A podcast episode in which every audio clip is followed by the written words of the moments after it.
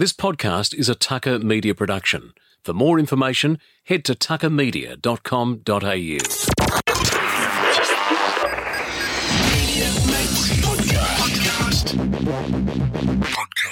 Hi everyone, welcome back to the Media Mates podcast. My name's Ralph Tucker. Each week I'll chat to somebody I've met from my career in and around the media industry. All of them have such great stories to tell.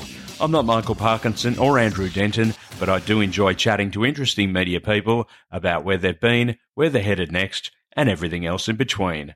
My guest today is Gil Taylor, court reporter for Macquarie Media. Gil has had a long and distinguished career in radio, starting at 2GN in Goulburn before moving on to 2GB, 2WS, Triple M and Today FM, and then back to 2GB. He chats about why he had to reinvent himself throughout his career, being a reluctant leader, and discovering the band Ratcat. Gil is someone I've known and respected since I was a work experience kid 22 years ago, so I really hope you enjoy our chat. Gil Taylor, welcome to the Media Mates podcast. Thank you very much. We're currently across the road from the Supreme Court of New South Wales. You've managed to duck out during your, your lunch break. So yes, during 52 cases, and it's like being a lawyer without the money, Ralph. That's really what it's like. All right, now we'll get to your long and distinguished career. Where did it all start for you for radio? Because you've been a, a well known voice in Sydney radio for quite some time now. So let's get in the time machine and, and work out where it all sort of began and what sort of led you to that path as a career. Yeah, the first entrance foray into the media was 1981. I got a job as a copy boy at News Limited. So that's not radio, but this is sort of a precursor to it. I was on Ita, Ita desk for a while, and she was fantastic. You know, everyone was in love with Ita at that time, and the song was out, the Cold Chisel song, and it Yeah, was yeah, yeah. all happening. But we were getting two cadetships being given out out of 40 copy people for the exams, and I thought, this, this isn't for me. I don't think print's for me. I think it's got to be something else. And then there was like about a five year void where there was nothing. I didn't know what I wanted to do. I had no idea. So, So what did you do? travelled, bummed around, worked in a warehouse, went and saw bands, you know, sat on my backside sort of thing. And then in 1986, I pick up the Yellow Pages and there's an ad for Max Rowley's Media Academy. I thought, well, what the hell's that? so I decided to go and have a crack at that. You know? Did you walk in the door and think, what the hell's that as well? In a way, because it was like, uh, where was it? 241 Chalmers Street. It was just a, like a terrace house. Yeah. But it was all very relaxed, and everyone was a bit like me, not sure about what they were going to do and or how it was going to work out. And Max was very amenable, of course. Hello there, girl. Yes. And um, I was there for a while, on and off, kept leaving and coming back, sort of thing. What brought you back every time? Well, I think I think my voice was getting better, and he brought me out of myself a bit. He used to have these forums at the end of the year where you do little play bits and stuff, bits out of plays and miming and stuff. Because I don't know if you you might have gone there yourself. I did. I You went did? in. Yeah, yeah, yeah. And I, I sort of thought this is all right. You get into a bit of a comfort zone though, and I stayed there probably maybe a bit too long. You know, no offense, Max. And in '88, uh, I did a radio tour, as I called it, the Make or Break tour. Drove all around the state, uh, three weeks. Went to 22 stations.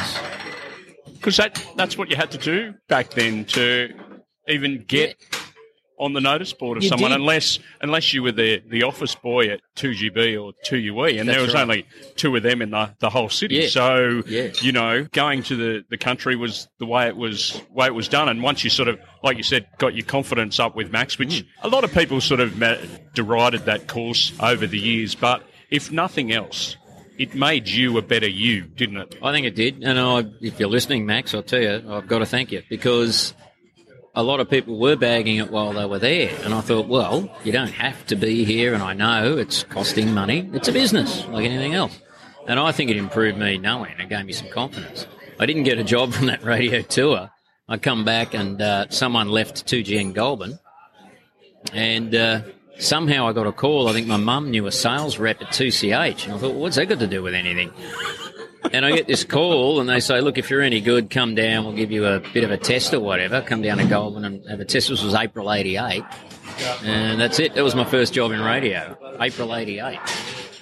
you would have learned a whole lot because you're sitting in Max's classroom, and while that was good, it wasn't a real No. radio station. No. As much as he tried to portray it was, No. you know, uh, 2MR, you know, all that kind of uh, business. But yeah, that's right. when you when you land in a, a place like Goulburn, what's that like? That was hard for me because they say it's hard for from someone to go to the country to the city. But you know, it's also hard for someone to go from the city to the country. You know, you're unsure about what's going on. You don't know anyone there, um, and you're not sure how it's going to work in radio and what you're going to do. And I was petrified, to be honest. What age are you here? Oh, I was 25, but you can be petrified at 25. If you're going into radio for the first time at 55, you're going to be petrified, aren't you? And I was on six nights a week. A lot of it was program stuff like Take 40 Australia, so you got a bit of time off. Yeah, yeah, yeah. I mean, uh, Jukebox Saturday Night, shows like that, rock and roll shows, and but 2GN was amazing for me because I did everything from reading the news, producing ads, you know, being characters on ads, Yeah. and I wrote my own rock and roll shows and rang up the artists and interviewed them myself and did all this stuff. You know, people like John Paul Young and Daryl Braithwaite, all this sort of stuff, right? And I thought, I can do this. This is all right. I had an eight track Scorpion mixing desk, which for those of you I was going to say you might Gen have to go into a little bit uh, more detail. You won't know what that with is. Well, you've got this little thing recording me here. This thing was like massive. It looked like something at Albert's old recording studios. And I thought, well, if I can, if I can use this thing, you know, I can do anything because I knew nothing about technology. And in a way, it might have been harder then than it is now. I don't know. I think so. I think it would have been most definitely harder. It would have taught you how to multi-skill while you were you know, reading and doing whatever Yeah. you had to do, and you had to keep control of the technology at the same time. Yeah. Um, and also, what you mentioned earlier is being able to do so many roles within a, a radio station would have been able to sort of you know sharpen up your skills in so many areas, so that you would then learn which area you wanted to sort of focus on. That's it. And this was the journalism thing starting to kick in because I wasn't a journalist, but I learnt to write the lead-ins, you know, to the song intro. You know, uh, you know, you needed sort of the stuff leading up to it. You needed context, so I learned how to write that by myself. This was all outside of working hours. I was producing this stuff. I was getting in at five in the morning and doing it before I started work at nine. And they put them to air, which was enough for me, you know. So I What thought, sort of what sort of kick did you get out of that when they were doing those kind of amazing? Amazing. I didn't even think they'd go for it. I went to sales and said, "Look, I've got these this idea for music specials, '60s and '70s artists. You know what they're doing now. Where are they today? Like hour long specials. We'll drop songs in that we're playing anyway on the playlist. Some of them not, but some of them we are. You know, I did Ross Wilson from Daddy Cool. You know, um, Kevin Borich, Daryl Braithwaite, all these different artists by then that were probably reaching the end of their, you know, careers. Well, not the end, but still around. John Paul Young. They're in the twilight. in their twilight, yeah. bit, So- like, bit like me. Was it easy to get access to those guys? Because I'd imagine now, if you wanted to speak to, you know, your rock stars, they're trotted in with 400 different people surrounding them and like, and have their own little tribes and armies and stuff like that. Whereas back in the day, perhaps it might have taken one or two phone calls to, to get hold of these guys. It took a lot of phone calls, but that's only because I didn't know where they were. You know, I thought, well, where, where's Daryl Braithwaite? You know, I mean, so There was no Google back then, There's the no way. Google. too. so I'm making these phone calls, and you just stumble on people that at the record company that still had sort of contact with them, even though they'd maybe long left since then, and they'd give you the number. Now I couldn't even remember how I sort of stumbled upon them all, but it seemed to work, and they were all quite quite good about doing it. And that gave me a huge thrill, and I'd speak to them for maybe an hour, you know, or longer about controversies and various things in rock and roll, and things that happened.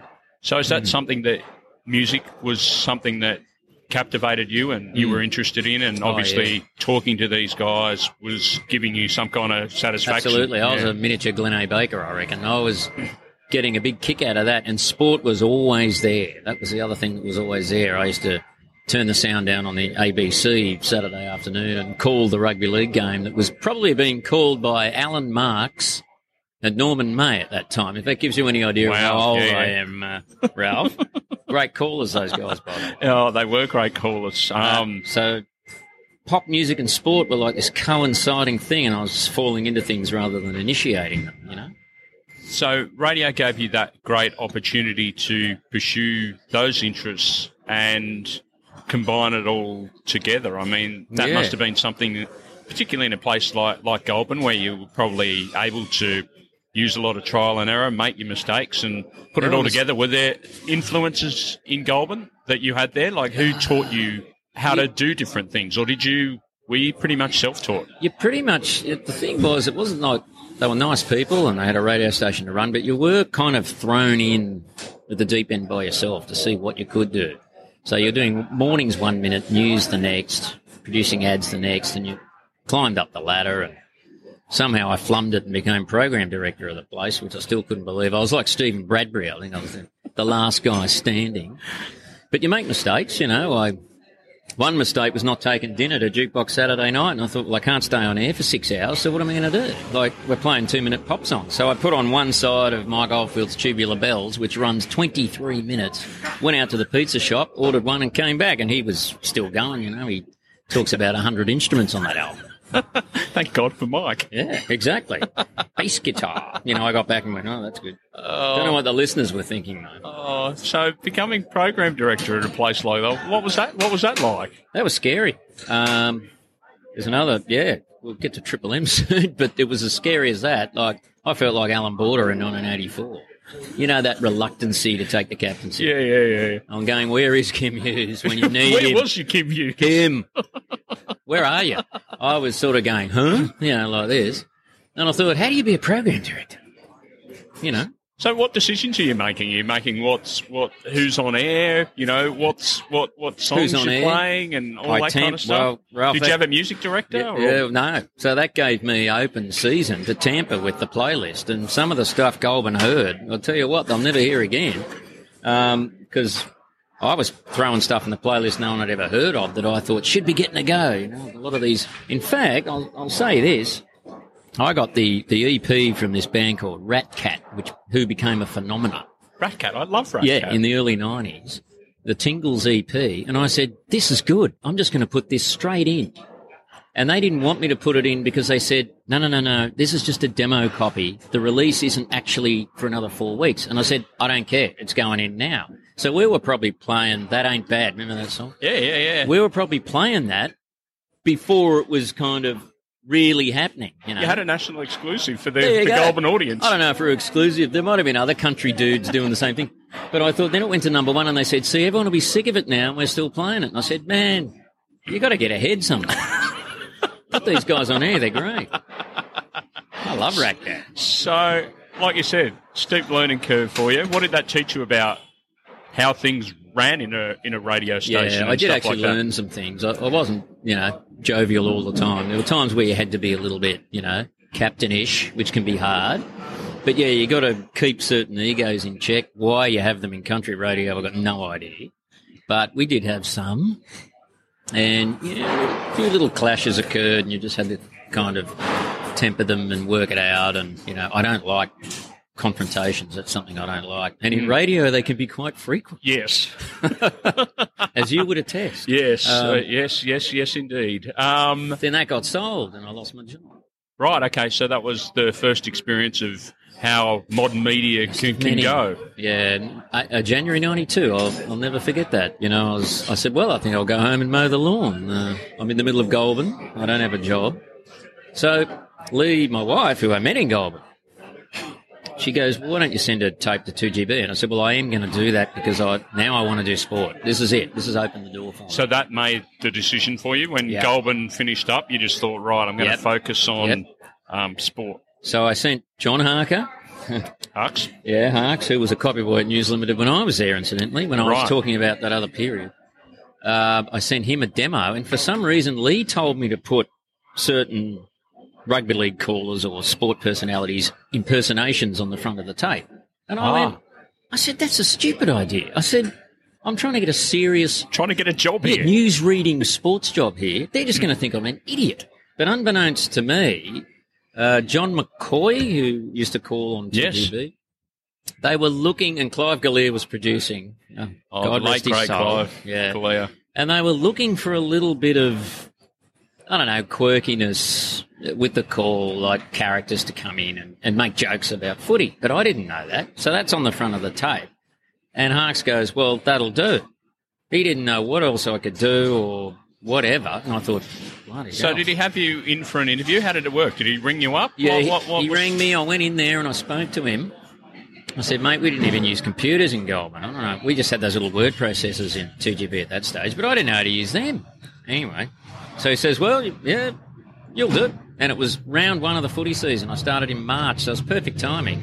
Apart from the 10 minute sports bulletin we had to do at 5 pm. Can you believe it? I was something like a big black Alsatian, put it that way. And but in those days, of course, we covered touring cars, tennis, everything was covered. You know, golf in Europe. I mean, if you're listening, Andrew Moore, we used to sometimes forget the name of the guy doing the report on the BBC, so we just made his name up. Barry Lamington was one of them.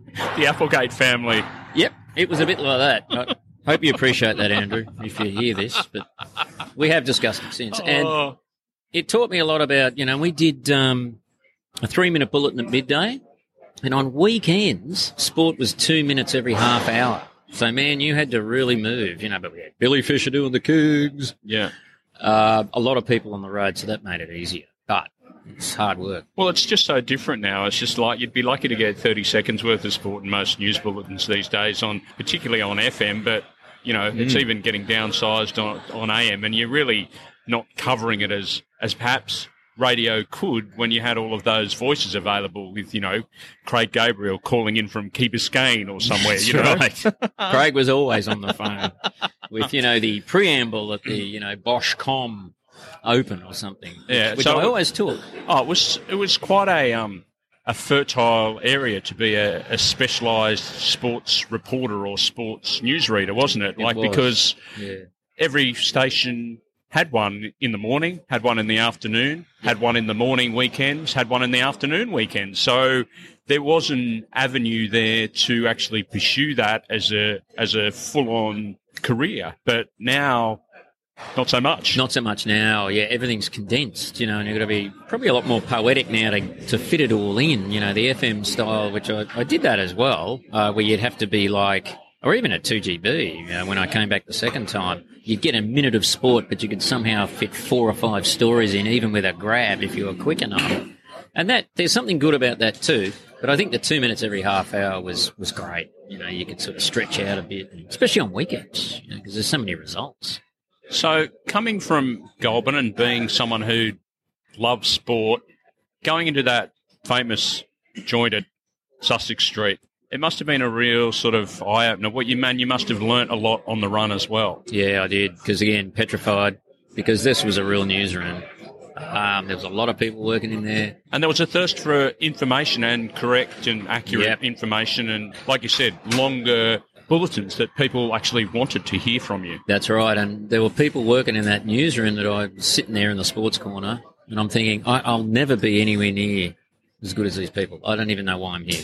I, somehow I'm here, and I'll do what I do, but I just don't know how I'm here. Take So- me through some of those great names. Well, Andrew White. You might remember, I don't know if you remember Andrew White. Well, Ian Ferguson.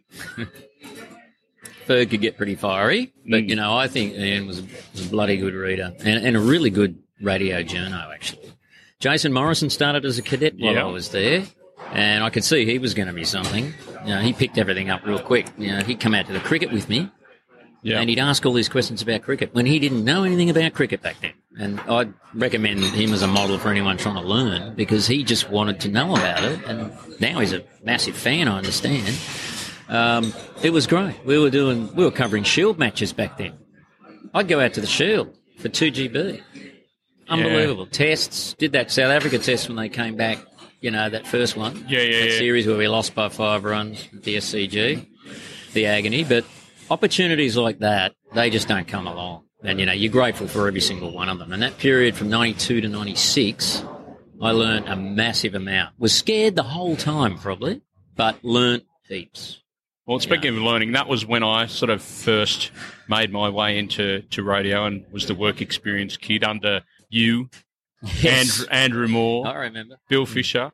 And for a kid that was only ever interested in the two things of radio and sport, you guys were just instrumental in just me learning from you how to do things in terms of back then we still had the reel to reel and the carts and Oh stuff yes, like and that. the bit of paper where you had to find out where the spot was. Yeah, yeah, you know, and, and as something that, that Roger White mentioned in a couple of podcasts earlier in in this series about how you had to ring the scoreboard to get the scores. You didn't rely on Google, you know. Yeah. And if and if there was an injury in a rugby league team, you'd be ringing the coach to find out Yes. who the replacement was. that's right. Yeah, I mean, you'd have to t- make 50 phone calls to get out of, out of the coach these days, whereas he was just the, the guy that you used to ring at home to get the updates. And I think, like you sort of said before, it, it might be a little bit easier in some regards, but I think in others, it sort of lost that sort of radio charm a little bit. It has because I remember ringing St George once,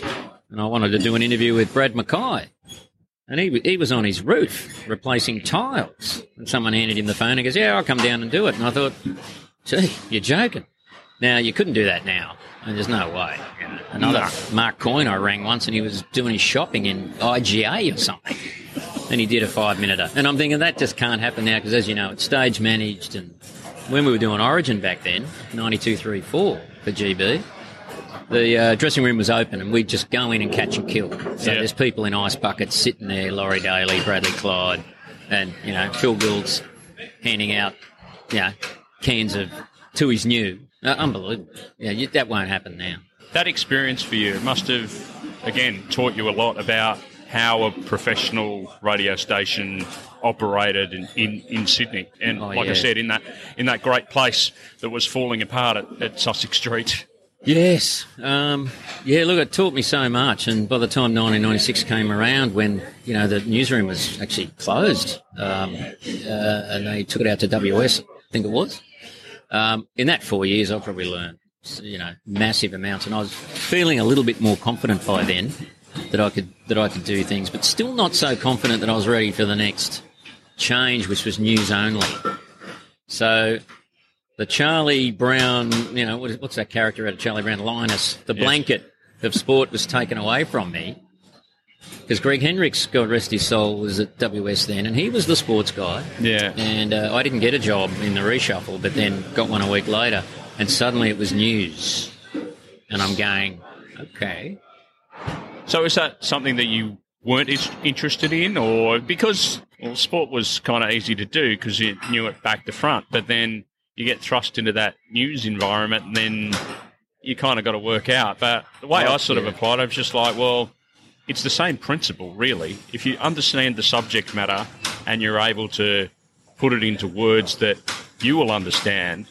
I think generally speaking, other people will understand They it as well. So is that how you approached it? I started reading the paper, trying to work out who, From front to back instead of back to front. Yeah, uh, working out who the ministers were because I thought, you know, I've got to start getting getting into this. This is and this is like being one of those animals on one of those, you know, uh, David Attenborough documentaries. You've got to adapt in the forest. I thought I'm going to die here. You know, I'm going to flip on my back and I'll be dead in a month. Because you, Definitely. you weren't you weren't a young punk then. No, see, I don't know. What was I? Mid thirties. So I'm going. It's harder to adapt when you get to that point. And I thought, well, sure, I was still able to come in and do sport. Obviously, Hendo would have holidays, and you know he'd be away a couple of days a week. But because sport wasn't the major, you know, I was pretty fearful. But yeah, suddenly I I got into it again, and here we go again. Another, just a different transformation.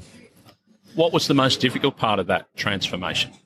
thinking you weren't good enough. I think thinking that I shouldn't be reading news. You know, I'm not a news reader. You know, I'm a sports reader. But sport is not only news now, and in probably the last 20 years, sport in many ways overtakes it. A sporting controversy now Yeah. can sometimes blow news out of the water. So you, you realise that, uh, yeah, you know, you've got to adapt to both. And but yeah, I just didn't think I was good enough, and that's something that's always plagued me anyhow. You know, um, but as as time went by, it's some Hendo was great there. Uh, Rob Gooder was uh, a mentor when I went there. He was really good. Sat down with me and helped me out, and you needed that, no matter how old you were. What what was it that, that they taught you? Because like I said, I mean the the basic principles to constructing a, a sports bulletin is very much the same It as is. a, as a news bulletin. And in fact, I sort of think that the way that it is now, it's sort of helped me in transition in the fact that I used to be able to condense what you said before is like get five or six stories and a grab into a, a bulletin. Yep. So to then transition that into news and flip it on its head, I find that I can cut out a whole lot of the crap when I'm writing news, whereas other people might write all these flowery sort of you know in depth news stories, and I'm just like just yeah. straight to the point. Like, yep. is that how you found it, or did it take some time to get used to the fact that it, it was the same principles that you were applying from sport to news? It took me a while because you've got to work out what the story is. What, what's the lead line? You know, you can't just trot out. You know, the state government says today. Yeah, learning how to find out what the hook is. You know, without looking for something that's not there. You know, telling the story properly without embellishing it to make it sound more interesting, but finding the more most interesting angle. You know what I mean? You want people to lean in when they're listening. That's it, you know, and you could listen to 30 minutes of the PM, no matter which PM in the, in the world, and you get 29 and a half minutes of just boredom. But there's the pearl waiting in there somewhere. And if they say that, that's the story, no matter what the announcement is. So, yeah, looking for that. But you're right, sport's the same. When a player stands there and goes, yeah, tough game, you're going, oh, you're killing me here because I've got nothing. But and then you get the Glenn Maxwells who come out and say what he said the other week, and there's divided opinions on whether he should have said it or not. But it's certainly a great yarn. I mean, and part of that is dying with the whole stage managed process. I mean, you'd sort of see it across the board in, in politics and different things like that. Is like even police these days, it's all put them out, well, get them is. to say everybody gets the same information. So it's like everybody has the exact same story. That's you know, right. like whereas back in the day, you know, we had the great police reporters that were working for 2GB and 2UE, and you know, they'd be ears to the scanner and they'd be able to access the cops before they spoke publicly, and you know, they might be able to drag a witness out. Whereas now it's all very sanitized and it, very same same. It is, and and you, I mean, it's it's a dying art. It's still there uh, to some degree. You've still got your reporters that can suddenly an angle of the story is out there that, oh, you know, got hold of the facts or they got hold of something. But it, it's harder to do now. I think it's definitely harder to do. Um, certainly in courts it is, because you, you can't really go out of certain perimeters there. No. Otherwise, you can often be in, in a whole lot of other trouble. But you've still got to try and describe the story in a way that suits your style or what you see. You know, being observant is another thing. You know, being looking around and trying to work out what's going on, like recording someone when they don't know, or asking them later if you can use it. Like one example is doing the Pasha Bulker story. We're up there for two days and it's about a boat stuck on a sandbar. Well, how interesting is that? It isn't really. No. But I get down there and I'm petrified again because I'm going, we, well, we want something for two o'clock. And I'm going, oh, all right. So I go down to the Nobby's Beach or somewhere near it. I'm thinking, oh, I've got nothing. You know, what am I going to do? So these people were being abused, well, not abused, but this security woman who says, you've got to get back from here, you've got to get back. And I thought, oh, this looks a little bit exciting. So I think I'll record her. And she said, yesterday, a tow rope off this boat snapped and it flew 300 metres back here and could have killed someone. So get back. And I thought, that's gold. There's some audio gold right there. That's like scoring a try off a bomb when 50 people have knocked on. However, it's you just got to be on the spot to get it. And I thought that's a fantastic grab. And I did ask her. I didn't just you know. And she went, "Oh yeah, I don't care what you do." So I said, "Right, there's your thing for two o'clock or whatever it is." And uh, that's just one example. You know? So it's still being creative and still searching for I think so. angles that other people don't have. Because I mean, the great advantage that, that radio has, and particularly in that situation, you know, TV have got these fantastic pictures of a boat just stuck there, so they can use that. Whereas you don't have yeah, the luxury have that. of that, uh, so you've see. got to kind of come up with something that's not like yeah. you know, like the the the, the rescue. You know, it's saying, you know, we're trying our best to get this thing offshore, blah blah blah. It's just like it's just it's as boring as all so what out. you had to try and do was, I was almost like, I, I think I, I, described it at one point. It looked like a marooned hotel, you know, because it was on its side and all its lights were on, and it looked like I don't know, like the Hilton Hotel or something on an angle. So you had to try and keep thinking of things to say. You know, uh, how important is that? Like in a situation like you've just described, there is that all you've got at your disposal are words. Yeah, that's it. Yeah. How trying to best use them is what sort of separates the good journalists from the ones that are just doing it for a job. Yeah, I think I, suppose you you got to keep looking. Like for example, in court, um, it's relatively the same, except people's reactions in court can be quite violent or whatever, and that's quite um, overt, and everyone's going to see that. But sometimes you can just look into the crowd or somewhere and see someone doing something that you know maybe someone else might not have seen, or they might have, like, or describing their faces, like you know, you know, her face contorted as she yelled at her, you know, son's killer, this, this, this, and this. So what she says, everyone will hear if they're yelling it at the top of their voice. But if, if you just look at those other things that are happening and just keep looking around, not, not just at the person in the box or in the witness stand or when you're out on the road somewhere, trying to just find that, that lucky grab, you know, that, that, and you've got to keep looking for it. That's the thing. I think and 90% of it is luck, I reckon. Yeah, it's very lucky to get it, but you've You've got to put yourself in that position. you've got to be looking for it. Get the luck. Yeah, that's it. to get that grab, the police guys doing the door knock, one person's going to get. I mean, a couple of times we're at a police thing and few of it, you know, a few people gave up and I, I, I sort of stayed out there and there were a few others there too. And we kept sort of walking around and some, someone gave us a grab that uh, when he snatched the baby or something, he, he had a gun on his hip or something like that. It, it was just, which hadn't come out. The cops didn't say anything about Mm. it. I can't even remember what the case is, but it's just one of those things. And where I've looked at, oh, who was it? I forget the Channel 10 reporter's name now. This is years ago. And we've gone, we've both looked at each other and gone, oh, you're kidding. You're joking. So it's always remaining alert. And I think so. If you- look for something to try to. different. Yeah. Yeah. to look for something different. Look, there's plenty of days where I, I haven't done that. I've always tried to do that. But there's going to be days when you're on autopilot and you stumble on things, but there's other days where, well, you stumble on them and you're not looking for them. We weren't looking for that. But I guess the fact we were still just hanging around, I suppose that probably did it. And you couldn't blame anyone else for going.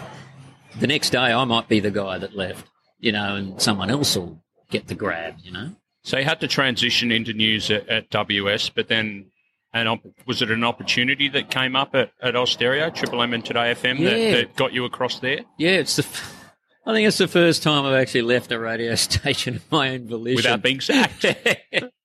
Oh, like you know, he has full support of the board, you know. Yeah. Like, um, so I, the walkout's much more enjoyable when you leave of your I own think accord. so. Um, I was grateful to WS because you know, again, it, I I avoided a bullet. You know, I'd only been out of work four days and got back in, but Mandy Wicks, that's it. Uh, I knew Mandy Wicks from. Um, oh yeah, she was at 2GB. Yeah, with um, Tony Matthews and Was Mandy Wicks there? Really? Yes, she was. Right. And I Must knew her from there. And she became news director at Austereo. Yep. Now, this would have been around 95. This would have just been when Two Day and Triple M were, were married together, Yes. as they say. And um, Mandy contacted me, I, th- I believe, yeah. And I said, look, yeah, I'd, I'd rather leave WS and come to FM. And so I ended up editing Today FM News for David White, who I kind of, you know, idolised in the 70s. He was reading at 2SM and was Yeah, one of the yeah, yeah. big. That's when newsreaders were kind of stars in a way. Not that they probably should be. But he was a bit, yeah, he was well known, you know. And uh, I thought, how am I going to edit news? Here we go again. The self doubt. How am I going to edit news for David White? What am I going to do? I can't do it. So what did you what did you learn in that situation? Again, you had to sink or swim, and you know you started paddling like hell. Hadn't used News Boss. They'd only just brought that in. Now, Oh, because they didn't have that at, at GB when you were there, and then No, they sort of brought that in across the board. Yeah, yeah. the technician Kurt Lars that invented the thing, he must be a multi by now. Ah, he's sitting on a beach somewhere. Yeah, in Bermuda, not in the triangle. Um, and News Boss, I go, hang on, what's that? And Mandy goes, well, we're having News Boss lessons, and I thought, oh boy, oh gee. And anyway, luckily David White was technologically as technologically challenged as me, so I said, well, we're in this together now. You're reading, I'm editing. Yeah. Good luck, David. Uh, but Jeff Field was there, Yeah. And I knew Jeff from GB. From GB, yep. He, he helped me a lot when I got to uh, Austereo because I again I was just petrified What were you always petrified? I don't know, of? Ralph. It, I think it might Because be changed. to, to me, like when having met you like years previous, and you were always in control, and you were doing what you had to do, and it sounded good. So Yeah, I just never, never knew that that was what you were fighting on the inside. Yeah, it might. I, I wonder if it helped me in a way. Uh, What the way that you were able to bluff your way through. Yeah, or, or that self doubt being there. The day that I wouldn't go to this extreme necessarily, but you know, the day you think you're good enough, it, it might be over. You know, I think that's the, that's the, it. the, the fear is there, and you having experienced it a couple of times, and I've experienced it a few times myself, is just like there is that day that'll come that you'll get wheeled out. So you always think that it's not a long term prospect. So there's that fear That's it. factor that today could be my last day. That's it. And so I think along that comes with that is the fact that you want to do your best job on that day. That's it. And it's also the fear of just the surroundings too. Again, I walk in and there'd been all these other people that had been there for a long time and they knew the system and they knew how it worked. And, and for, you know, I knew that I knew news by then and sport, which comes in handy in a place like Triple M. Yeah. Um, when really people in the newsroom, I wouldn't say that it was a much of, I wouldn't say it was a sporty newsroom at that stage. So I had that to sort of fall back on and stuff. But see much shorter bulletins, and again the the the the, po- uh, the the poet had to come out. You know, like you had to really shorten things. And I thought, gee, you can only fit your news in. You How'd know? you, how did you cope with that? Really tightening Actually, it up. it, it was it was a bit easier than I thought in the end, and it took me about a month. You know, I was getting things in pretty late. You know, we were still printing bulletins though at that stage, so it was very slow. We had these really slow printers, and you know, the theme would be playing, and I'm handing David the bulletin as it, and I thought, but he must have had worse than that in his life. you Yeah, know, yeah, yeah. surely. Um, but it was again a lot of tension and Yeah. drama at a station today Yeah. that really wasn't known for its news anyway. So what was I getting so worked up about? But I thought, no, I've got to do Gotta this gig. I've got to do it right. I, I want to do it. You know? So Yeah. putting that in there, and I, as someone who's spent a lot of years writing for other people, trying to get into their heads in terms of how they would phrase something and do all that, was that something that came easy for you, or is it something that sort of took a little bit of time, and then once you got it, you got it? Is that how it sort of worked That's for you? exactly how it worked. I because writing for David White, um, we clicked after a while. We got on like a house on fire. It was great, but at first, yeah, I was probably a little bit too Formal? a little bit too formal. Two day, that's not so bad. At Triple M, you had to drop the formality a bit, I thought. And later on, yeah. when I got a bit more confident and occasion I was reading at Triple M, I, I just decided to, I was using slang and I'm not kidding. The bulletin sounded, without going overboard, you know, like there's a train strike, people are 12 deep on Town Hall Station standing around like stale bottles of. I didn't say the next word. The word, yeah, yeah. But Sando was on cue, I think, ready to do the traffic. And he's laughing his head off in queue. I can hear him. and I thought, well, this isn't so bad for Triple M, as long as it didn't go on every bulletin, no, you know. But there's blokes out there going, maybe they thought it was funny, maybe they thought, he's an idiot. But, there's a real skill to that, though. well, yeah, you just think of it and go, what do they think? You know, they've got to be angry, but I can't say what they're going to say. But you can say something else. You know. So they, they're interested in the fact that there's a, a pile up on the M4 and they couldn't give a rat's about what's happening in federal parliament. So it's it's actually what you're doing is you're pretty much sort of being uh, One of those like a like a traffic cop when it when it comes to, to news. Okay, that stuff no good. We've chucked that. We'll bring Yep. that in. We'll we'll put Yep. everything else Yep. elsewhere. It's just like what do the does the Mm. audience really want to know? What do tradies want to know as opposed to your more discerning 2GB or Yeah. 2UE listener that Yeah. wants to know everything that's Yep. happening across everything? Exactly. Um, and even guys working for Mercantile Mutual Bank, you know, in their suits, listen to Triple M. And I thought, well, all of those guys are about to go to 702. So how do we keep them here? You know, these were some of the things you had to try and think about. And again, as you know, after Laura Chillangirian left, hello Laura, again I was handed the captaincy, which I didn't want. So So now, why does this keep happening?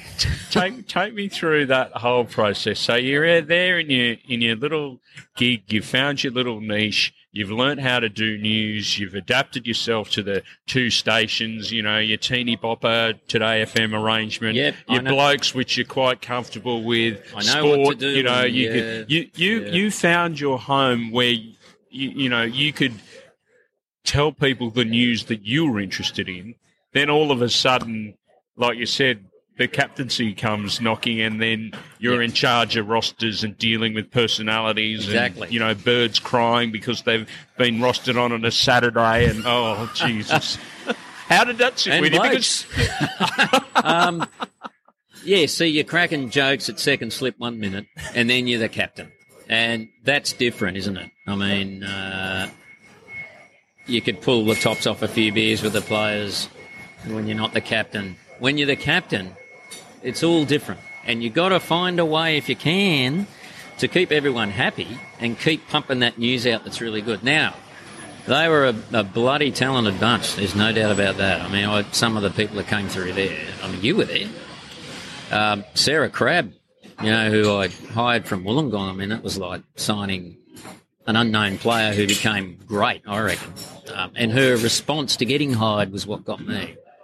Um, I agree. I said to her this the other day. It's just like there are newsreaders that just have an instant authority and an instant flow, and that never make mistakes. She's one of them. She's one of them. And I was driving through General Holmes Drive and I said, because I negotiated the deals with Dobbo. Again, Dobbo, if you're listening, thanks. He made me look good because the money was pretty good, Ralph. And I rang Sarah up. I put her on loudspeaker. I'm in my car. And when I told her she had the job, I could hear her screaming from, you know. and I thought, well, and she had enthusiasm and has, I should say, enthusiasm. And she won't mind me telling this story because she did tell this story on your program. Before I tell it, I should say that a grab that was meant to be the Prime Minister once, I played a Mal Meninga grab. So we've all done this. This was my second bulletin. Sarah said her first bulletin, her mic didn't open or something. And I was, I was nervous for her. So I'm walking around Triple M pacing like a father. And when I heard nothing, right, after the theme, I just sat on my haunches and started panicking. And then she just recovered like a pro. Mm.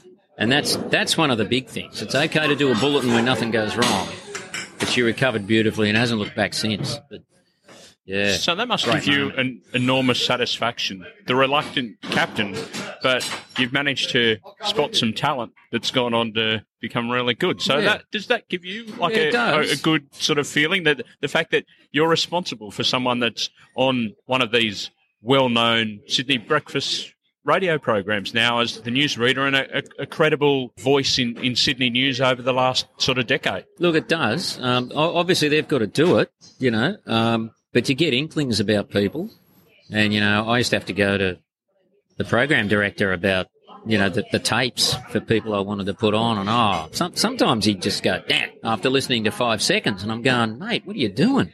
They've got something, and you have to convince them. It's like trying to sign a band to a record company, you know. So how, yeah, how much of that is being a salesman as well, getting the, the one that you want? Heaps because Triple M, we all know. I don't know.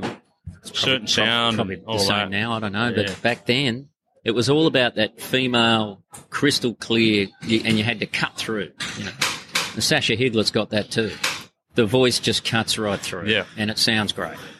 And and that's what they wanted. That's what they were after. You know, so she um, Sasha was part time, I think, at the time. So Yeah. The first thing was to put her on full time.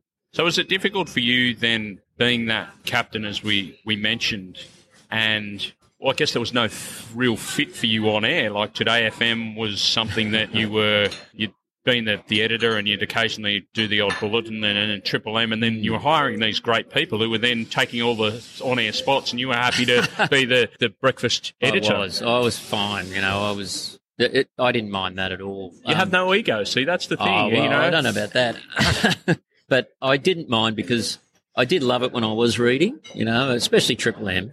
I think that was more my Yeah. style. I had to read Two Day for a while, and I just, I don't think it was a good fit, you know, at all. But I thought, no, well, I was essentially, I was writing up all the sport, and then doing interviews and yeah, putting all them together and just making sure. But Jeff was there again, uh, linked up with Jeff Field again. So Yeah, yeah. See his two GB experience, even though he was reading two day, really came to the fore anyway because he knew how to edit as well and, and do all that. And so it was working really well like that. No, I was quite happy to do that.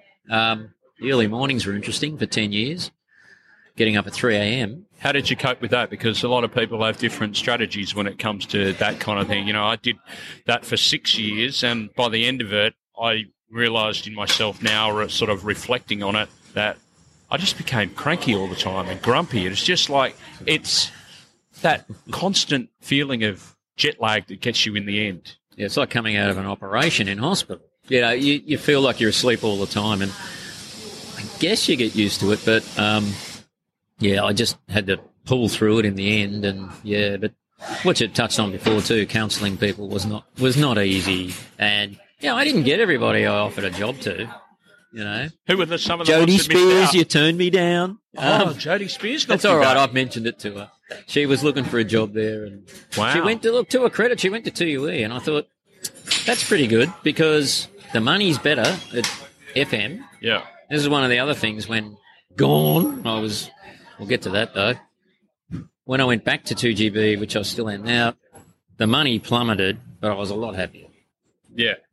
And how do you work that out? But yeah, there are reasons for that. But in, in, in that in that era of Triple M and, and Today FM, I mean, you would have worked with some of the great radio talent in terms of the on air people Oh, as yeah. well. Like in terms of the, the, the Andrew Dentons were around, Yeah. the Wendy Harmer breakfast Yep. show was, was going gangbusters, and then the, the early onset of Kyle and Yes. Jackie O in at night time and then drive and then into breakfast. So Mm. you would have seen some some great days at that old, and I've discussed this probably five or six times with Dan Ganane and, and Matt McDonald and different people that have worked at Triple M. Yeah, well, there's two more great talents you've just named there. Today FM that that joint at Bondi Junction.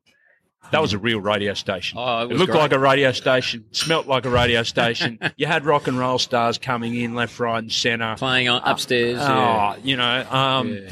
that that was that was such a, a great Sydney radio institution. It was, wasn't it? That Bondi new building, boy, wasn't Yeah. that swish when that opened? I know. Um, yeah, that was amazing. Um, and it, you're right, the sound, everything was there. And I think we had all the right voices around the place too. And What was that like working with the people like you know uh, uh, that you'd see around the building, like your your Dentons, Oh, and it's your, great. You know, um, Wendy Harmers and, and yeah, so forth. they were always really friendly. I remember talking to Andrew Denton quite a bit, you know, and I've always been a big fan of Andrew Denton and Club Veg, of course. Club Veg. I did read, well, whenever people were on holidays, I was reading um, Drive on Triple M. So, you know, Mal and Vic had intervened and you had to be ready to kind of say something. And they were funny. They were really funny. And you had to be ready, didn't you? Like, because they bring you in when you least expected it. But interesting, I had to do two day for a couple of weeks uh, in the afternoon. And Hamish and Andy happened to be in town doing their show in Sydney. And they were Yeah. amazing to work with. Those guys were just hilarious. So did you identify that early on that those guys had it? Yeah, I think they were already there. I've, I don't know how advanced they were at that point, but they had their own show in Melbourne, I think, at that stage. Yeah. Um, and they, I don't know why they were in Sydney, but something, for some reason, they come to Sydney to do their drive show. And I was doing news for that week and thought, this is great. And they're bringing you in at the right time. And so you started writing things in the news that you thought they might appreciate. Sometimes they hooked in, sometimes they didn't. And you, fine, that, that's good. And that skill as well, what we sort of touched on as well, is that preparedness to, if someone like a, a Club Veg or Hamish and Andy wanted to pick apart a, a news story, you had to be pretty quick-witted and ready to go with a, a response because that's not a skill that everybody has, right? You know, No, and, and it, and it can throw you. Yeah, and it doesn't always work. I mean, there's plenty of times where you reach down and, as George Costanza said, I reached down, there was nothing there. You know, and and okay, it's a bit awkward, but then you go, get it the next time. Everyone knocks on in a league game. Everyone gets an outside edge in a cricket game. Everyone gets hit for six, right? you got to turn around and go. In golf, your next shot's got to be your best shot. You know? You just got to make sh- just make the next one the best one. You'll get three goodies in a row, and you might get a dud. Yeah, Yeah. that's okay too. you know? So you're in charge of the joint one minute, and then you weren't. Um, yeah, here we go again. Uh, you know, and, and again, that sort of, I don't know, bean cutters make decisions, um, or they bring in national news directors that have these wild and bizarre concepts. They're going to take news in a new direction and all this kind of rubbish. Um, You're trying to get me talking, aren't you? um, uh, but it, it happens. Um, we Yeah, all sort of yeah. see it happens, and you were a victim of that, which led you back to 2GB and, and pretty much into your current role where, where you are now. Like, how did that transition work? Because Yeah. you're out of a job, you got to find one pretty quick because everyone's got a mortgage and kids and all that yeah, kind by of thing. then so, all that was happening, and I'm I'm gone. did you ever think of like leaving the industry, or was it? I thought about it because I thought I at this stage there's not, I won't get back this time. Yeah, it can't happen this often, you know. Um, and I, I was walking out of Triple M, I remember, and you know Anthony Maroon came down with a, had a beer with me, and Dan. You know, and I just said, "Well, I guess that's about it." You know, and Maroon was there going, "Mate, I've you know I've been bounced around like a pinball around this city. You you know something will happen." So I got a, I got a, you know, to be fair, I got a good payout. But then I'm sitting there going, but you don't have a job. So I'm watching Seinfeld at home on the lounge. This is two days later. the summer of Gil? Summer of Guild. March 21st. Yeah. and I'm sitting there, and the phone rings, and I pick it up, and it's Jason Morrison. He goes, So, what are you doing? And he's, you know, Ferg voice, Yeah, Gil, what are you doing? And I said, Well, I'm sitting at home watching Seinfeld, you know. And he goes, Do you want to come into GB for an interview? And I went, You bet I do. So the following Monday, I'm Yeah. in there, and Ferg and Jason are there. And Jason said, Well, until you know what you want to do, you could be an on-road reporter for us. And I went, Jason, that is what I want. And so I got started as a casual, and that went on and on. They just left me there. Because I distinctly remember at that stage, we might be talking about 2007. That was and it. Yep. there was talk that you were, well, I didn't even know actually. And then I tuned the radio on to hear GB, and there's the dulcet tones of Gil Taylor out at something. And I just thought, have they just stolen that from the Austereo queue? No, he's actually working there because the official Macquarie National News, as it was back then, tag was on it. What the hell's going on there? So it must have been a really swift transition. Yeah. I mean, I didn't have time, but this time it was better because I was going back to. Although, having said that, yeah, I'd done on road with Triple M as well because I wanted us to have an on road presence and get that Triple M mic out as much as we could to all these you know, stand ups and stuff. So I got a bit of experience doing that there, which I probably wouldn't have otherwise because they weren't big on going out in those days at Triple No, no. So you introduced that, but was that, I guess, in the end, it sort of served you well for you know things that you were going to do in the future because it's about Yeah. establishing the contacts that are on road because it's a different beast, right? There's your Yeah, your studio people that just linger in the studio and read news and whatever, and there's nothing against them. But then there's the different pack is the the people that still work in the radio station, but they're based on road. So whether it's at state parliament, whether it's at courts, whether it's at sports jobs or whatever, there's different. It's uh, different. yeah. Dynamic is totally different. And it's, for me, it's what I prefer. I didn't realize I did prefer it, but I, I do. And I was, You found your people. yeah, I think, yeah, I found, yeah. You, and you ran into people you'd worked with or, I shouldn't say against, should I? Yeah, but from other stations. And they were great guys, you know, like Lance Northey and, you know, Mr. Craven and, and all these other people. And it was great. I thought, I'm home again. You know, I'm, I'm back here. And then out of nowhere, now I think it was Rachel Stevens who said this. Yep. I'm at GB and um, she goes, Well, we need someone to do courts for three weeks. And I went, What's that? How do you do that? What, what is courts? And she said, I don't know, you go into court and do a vote because Jessica uh, Campanaro had moved to drive reading. Right. And I went, Oh boy, here we go again. And that was nearly 10 years ago Petrified again. petrified again.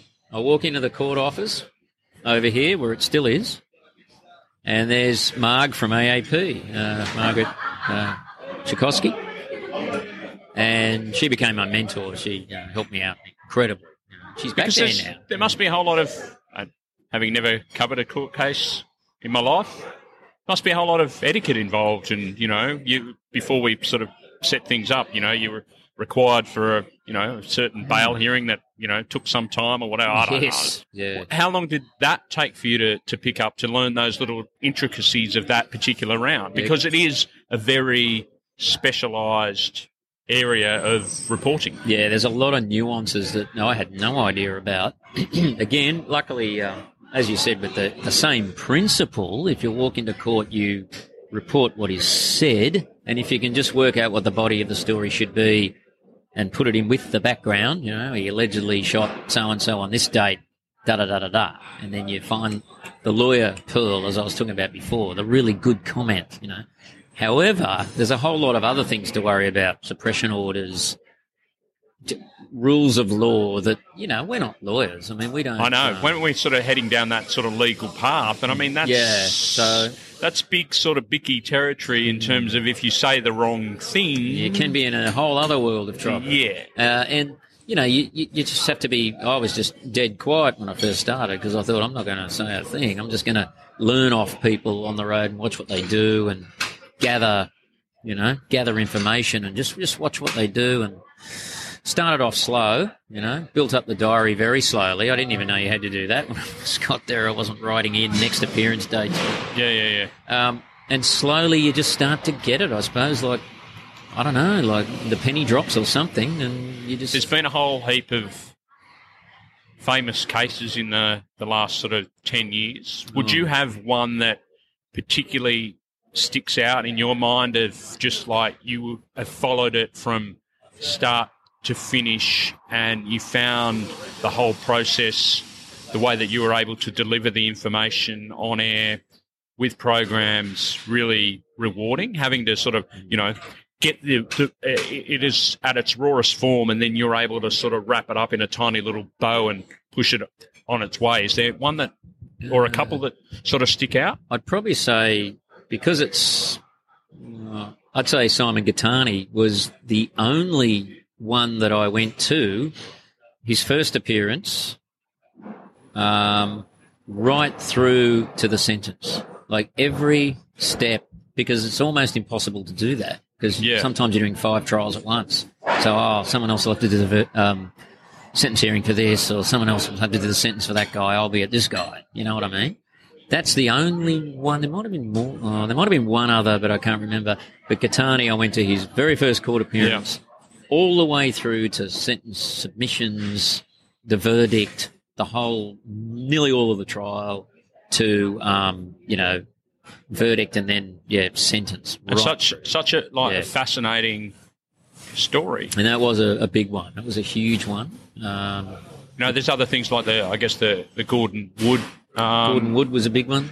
you would have been a, Um, across. Yep. Um, yeah, there was so many. Uh, oh, What's what's it like turning up every day, knowing that okay, there's going to be something that it's going to captivate the nation. The outcome of this court case Mm. is going to be something that's a moment in time. Yeah, that's going to be like a, a water cooler subject, to say the least. Yeah, it's it's a lot. You still feel the pressure because, and I think that's good. I think I go in there, and when you've got a jury coming in, you've got a ten minute window to get there and Yeah. all this sort of stuff, and you go, "Gee, what's the verdict going to be?" I'm nervous. You know, and you think I'm nervous. What about the bloke in the dock or the woman in the dock? Um, but I'm sitting there just going, "Gee, this is just huge." You know, like Rogerson, all those sort of cases. Is there a checklist you go off in your, your mind, like in terms of what you have to do? Is there a process that you go through every time Well, that, yeah. that, that that happens? First Uh, thing, when the verdict comes, you, while you're jury watching, I have to go to other cases, you know, and play chicken with it a bit. But I've got to have something written. I've got to have a not guilty version, a guilty version, hung jury version written, because you could you could get the verdict at five to the hour, even less, and programs want it, news wants it. Oh boy, you know, you get you race out. I think Gittany was like that. I think it came out about five to four. You know, not good. I was sitting there just going, hang on, jury, don't come in yet. You know, but you, you've got to have it, the body of it written, what you know from the trial, and the best bits you've heard, like maybe some of the best quotes from the Crown or and defence, and have them all ready, and then you can just fill the middle in. Look at Gittany's reaction. If there is one, that'll be the lead. If he freaks out, you know what I mean, and screams like Keli Lane did yeah. that became the lead because paramedics were being called for and all that. So yes, her verdict is the story, but also what happens in the courtroom. You know, often you can get people that react very badly. So, being prepared for that unexpected as well. Yeah, you, you, you sort of should be, um, because you often get two sets of families when verdicts come down, and one of them's not going to be happy. So anything can happen, and you've just got to be ready to try and write down, oh, who threw that, or oh, was he trying to punch that guy, or what's this? And so you've got to try and get that in the voicer and think, I've got to get outside too, and file as quickly as possible for news, and then get on air to programs and give it to them. What You know? is that like as a as a rush? Oh mate, that's it is great when it's finished. At the at the time, it's really nerve wracking because you you race out of court to either do a program cross.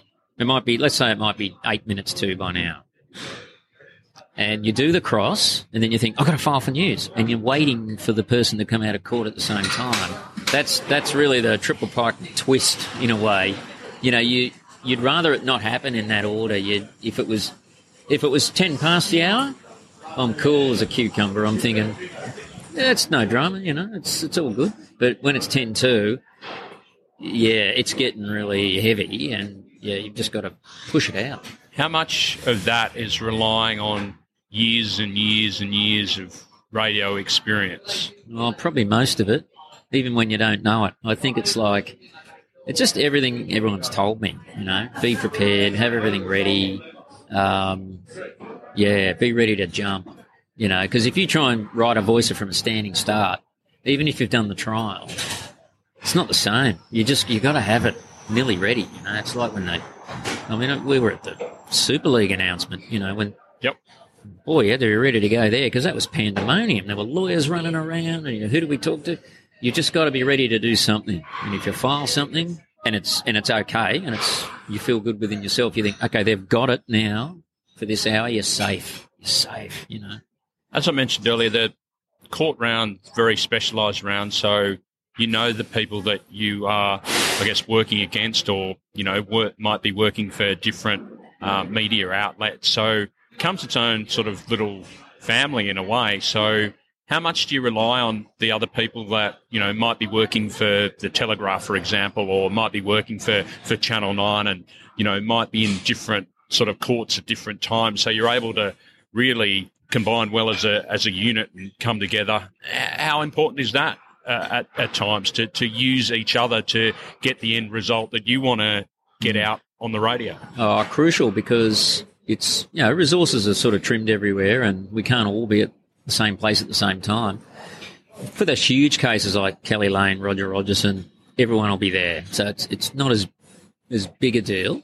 But even for sort of really good cases, you know, maybe three and a half, four star ones, we could be spread out all over the place, and that's when you text each other and say, look, it's not giving a yarn away or anything because everyone that's done the story you know, they want to be there when the verdict's coming, and there's no way you want people to miss it, you know. And I'm glad you mentioned the Telegraph because um, Amy Dale, close friend of mine, she was very helpful to me, and Yeah. yeah, she she was a confident, and Marg, as I said, from AAP, people like that. There's lots of people, and we're a tight knit unit. We have our own Christmas party.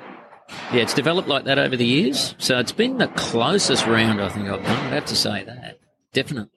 You know. You enjoy a beer at the end of the day once it's all said and done. Oh yeah, a few wines, Ralph. No doubt about it. I, I have a couple a night. We'll uh, we'll get towards the, the end of this in a sec, but we couldn't let it go without talking about your beloved St George Oh, Dragons. What's going Where did the love there? of that begin Uh, for you? Well, that was I still remember the, the day. It was at Belmore Oval. Uh, St George were playing Canterbury. It was 1970. Dad took me there for the first time. This this is how old I am. I think Johnny King was still playing. The great Johnny King. and Graham Langlands and everything else. Um, and yeah, it just, I just watched that game and just went, these guys are great, you know. And I started going, and of course, I went through all the highs and lows of supporting the Dragons. A couple of premierships in the seventies. Never forget those. Um, it's in my blood, you know. I was, I mean, I'm from the area. Um, amazing, you know. And the 2010 victory was probably the second best. 77 was the best result. 77. Why it was that? The, the first one that I'd seen, and watching Lord Ted Goodwin bleeding onto the Giltinan Shield was one of the the highlights of my life, I reckon. You know, because the draw, the drama, we had to come back a week later. I was in tears when Cyclewicz scored that try with two minutes to go to make it nine all. I remember turning to Dad saying, "We had it won," you know, and he goes, "Don't worry, it'll be all right." But then he paused and went, "I won't tell you what he said then." And Cronin missed the goal, and the rest is history, isn't it? But oh, it nearly killed me, Ralph. Investing so much in a in a football team, Oh, you know, it's. I've described it before. It's like sport is the ultimate when it comes to theatre. You've yeah. got heroes, you've got villains, you've got controversy, you've got Yeah. drama. You know, Shakespeare's got nothing on this stuff. Hamlet can go No. jump. Do you know what I mean? Like Yeah. it's just like once you've invested your whole life into something, and it's it's like you've that's what it is. It's the same following, you know, cricket or whatever. But I think football more particularly because you're invested in that particular club. You're not invested in individual players, well, they play for the team or whatever, and it's the same. You just follow it all the way through. you do. Um, and then to have a break of however many years it was from 79 to 2010, up and down fortunes of the of the club. That was amazing. Uh, what was it? Twenty? How many years is that? Thirty-one years in between. You know, and I remember the other two vividly because I was fifteen and seventeen, and I, we they'd lost so many. You know, eighty-five by point, ninety-two three against a team they were never going to beat. Brisbane with ten internationals. I mean, please. What was that like working on that as well? I find it's a different feeling when Oh, you mate. when you're working on something that you're so heavily invested in. You can't really reveal your emotion, but you want to. I was reading. That was the year I was doing that, that sports stuff with John Harker and reading the bulletins. I had to read the bulletins. I couldn't concentrate while the game was on. I mean, we got flogged twenty eight eight, but I was hoping, I guess, you know, against hope that you know it was six four at one point. And I thought, oh, is there any chance? And having to, yeah, write the bulletin about it. Well, it wasn't easy, but you know, you just play a bit of the call. This is what happened. Yep, Brisbane scored this. Know, with his length of the field try. You got to swallow it, Ralph. You have to swallow your pride and do it. Did it again in '93, and I was at WS in '96 when they got rolled by well, probably one of the better Manly sides of the of the era. You know, And that wasn't without controversy either. no, the tackle on Matthew Ridge. I still say it's a tackle, but I think the better team won. But uh, the game was interesting at that point. Uh, I like to think we were in with a rough chance, but that was a pretty good Manly team. Oh, no, knowing you as I, as I do, I mean, I just marvel in the fact that you're able to recall stats and scores and crowd figures and things. Yeah, I might have of- some sort of illness, I think, Ralph, that's not diagnosed or not even discovered. Um, I don't know. I don't know where that comes from. Uh, numbers, I don't know what that is. Maybe, It maybe just I'm the sits in rain your brain man. somewhere, waiting for it to come out at rain whatever occasion. From reading Big League when I was 10, I'd always remember the scores for some reason. The scores in particular. Why, I don't know. Uh, certain incidents I remember too, but yeah, usually scores, you know. Don't know how that happens. It's been a career that's spanned a couple of, or a few decades now, and you think about just being able to, as you've sort of discussed in this interview, transition each time. Has that been a, a great strength of yours? Not everybody can do that. Once you're in a, a pigeonhole or once you're in a hole, you tend to stay in that hole. Whereas you've gone, okay, I want to be a DJ at Goulburn, then I'll transition into a sport guy, then flip over to be news, and then at this later stage of your career, courts. So that must give you some kind of satisfaction that you've always been able to pivot at the moment that your career looks like it's hanging by a thread. Yeah, um, I mean, most of it forced. I've got to be honest. I didn't initiate most of those things. Um, on one occasion, as I said, I left a radio station of my own volition. But I think in retrospect, I think I've adapted okay. But only in retrospect, I would say that. I would say at the time you were talking about, at that junction, when I was first there, I really didn't think I was going to be able to. I don't know where that comes from, but I was just each time, as I said, very doubtful whether I could do it. Is it a survival instinct? Could be, or just, just yeah, the terror of the unknown, perhaps, like being scared of the dark. You know, when you're a kid, um, I'm scared of the dark now. No, but yeah, I think maybe I made too much of it and it would overwhelm me, you know. Um, but you know, I just advise anyone to hang in there and yeah. And, and the only thing is, if you know, if you're any good at all, you know you can be better. And I think that's something that's probably held me in good stead. I think I'm still trying to improve. There's plenty of days when you're on autopilot and you think, come on, you know, you can do better than that. You make a bit of a mistake, but mistakes are part of it. We'll wrap it up in a second. You've been very generous with your time, but what would be your advice to somebody that's looking to break into media now, given the fact that it has changed so much since you first came onto the scene and you first went through the, the process there at, at Max Rowley's? What would it be that you would say to any anyone that's looking to pursue a career in, in radio or, in fact, other media? Well, you really, well, this is a diamond cliche, back yourself, but that, that never goes away. You've got to do that in an ever diminishing media world, too. I mean, we shouldn't have any illusions about it. Um, it is getting smaller, but I think if you've got enough self belief and if you're good enough, you'll get through somehow. Whether you're producing or end up being an on road reporter or whether you end up, you know, reading news, yeah, you, will end up somewhere. There'll, there'll be something, you know. But I, there's probably less opportunity, I'd say, which is fair to say. You know, with the with the the cubing of everything these days, you know, modern media and a lot of other professions too. It's not just ours. But just yeah, back yourself and believe in yourself and don't have the self doubt that I've always had. Gil Taylor, thanks very much for your time. Thanks, Ralph. There he is, Gil Taylor, court reporter for Macquarie Media. If you really enjoyed my chat today with Gil, please let him know by sending him a tweet. He's at 873GT. You can also follow us on Twitter, which is at MediaMatesAU. Check out the Facebook page. Most importantly, if you could subscribe in iTunes, that'd be great. It means you won't miss an episode. While you're there, leave a rating or review. That way, more people will learn about the show. Until next time, I'm Ralph Tucker, and this has been the Media Mates Podcast.